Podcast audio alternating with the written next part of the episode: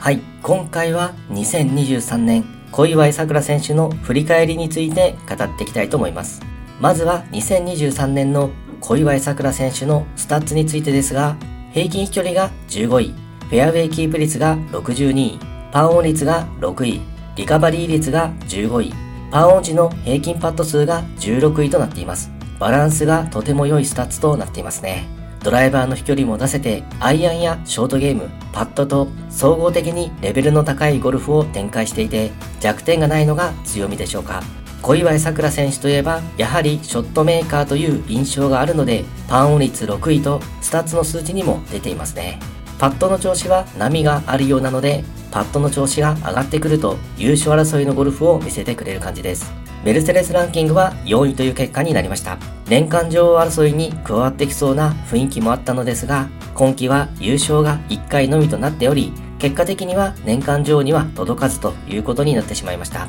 トップ10入りは38試合中15回、平均ストロークは6位と素晴らしい成績になっています。ちなみに現在は吉田直樹コーチに指示しています。そして2023年の戦績についてですが、今シーズンは海外メジャーなどの出場はなく、国内の試合のみとなりますが、欠場や危険もなく、全38試合に出場しています。予選落ちは5回のみ、全体を通して安定した成績を出せている感じですね。それではトップ10入りした試合についてピックアップしていきたいと思います。まずはシーズン序盤では3月の開幕戦であるダイキンオーキッドレディースでいきなりの予選落ちとなってしまいましたが、その翌週から明治安田生命レディースと T ポイントエネオスゴルフで3位と2週連続でトップ10入りの成績を出しています。そして5月に開催された国内メジャーであるサロンパスカップでも3位、ブリヂストンレディースでは8位の成績となっています。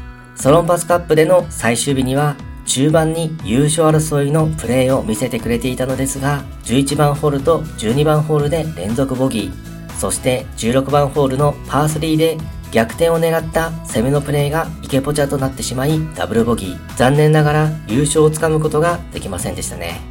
そしてシーズン中盤では6月に開催されたアースモンダミンカップで4位、そして7月に開催されたミネベアミツミレディス。この試合で見事北海道での地元優勝を達成します。最終日ではロングパットが何度もカップインするプレーがあってすごかったですね。そしてその翌週の大東建託イーヘアネットレディスで2位、楽天スーパーレディスで4位、北海道明治カップで3位、NEC 軽井沢セブンツーで5位と5試合連続トップ10入りで好調のゴルフを展開していきます。そしてシーズン終盤では9月に開催されたゴルフ5レディース日本女子プロ選手権住友生命レディース東海クラシックと3週連続で2位の成績となります。特に日本女子プロ選手権の2位は惜しかったですよね。3日目終了時点では単独トップという位置にいたのですが、最終日にスコアを大きく伸ばせず、わずか1打差届かずで2位という結果となってしまいました。小祝さくら選手はまだメジャー大会で優勝していないので、大きなチャンスで期待も高まっただけに惜しいという感じでしたね。2位という成績はもちろん素晴らしいのですが、ただ3週連続2位という結果となり、いつ優勝をつかめるのかとハラハラドキドキしながら応援をしていた記憶があります。そして10月に開催されたスタンレーレディスで10位、11月に開催された伊藤園レディースで7位という成績となっています。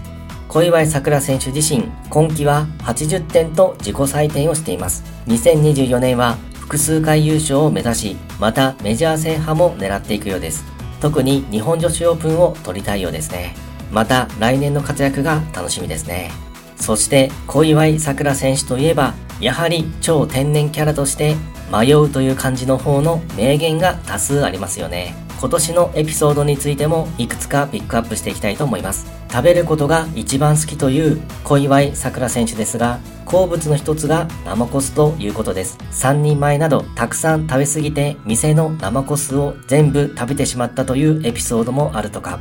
そして食べるスピードがものすごく速いようですね。激アツのドリアも必死の形相でパクパクとものすごい速さで食べるようで、熱くないの？と聞くと熱くはないと答えるようなのですが、食べ終わった後に猫舌ですというのはさすが小祝さくら選手という感じですね。そしてインスタグラムでも話題となりましたが、水泳のゴーグルを着用してバーベキューをしている写真。煙が目に染みないようにという対策だったようですが、なかなかシュールな画像で面白かったですね。その他、地元北海道でプロ野球である北海道日本ハムファイターズの試合で始球式をしたり、岩井姉妹とはウクレレセッションを披露していましたね。ゴルフ以外でも飾ることなく、ほんわかした愛されキャラですよね。ゴルフの方でもプレイファーストでカメラマンさんが追いつかないほどですぐにショットをしたり、ゴルファーとしてもとても尊敬できる選手ですね。今はオフシーズンで様々な調整をしていると思いますが、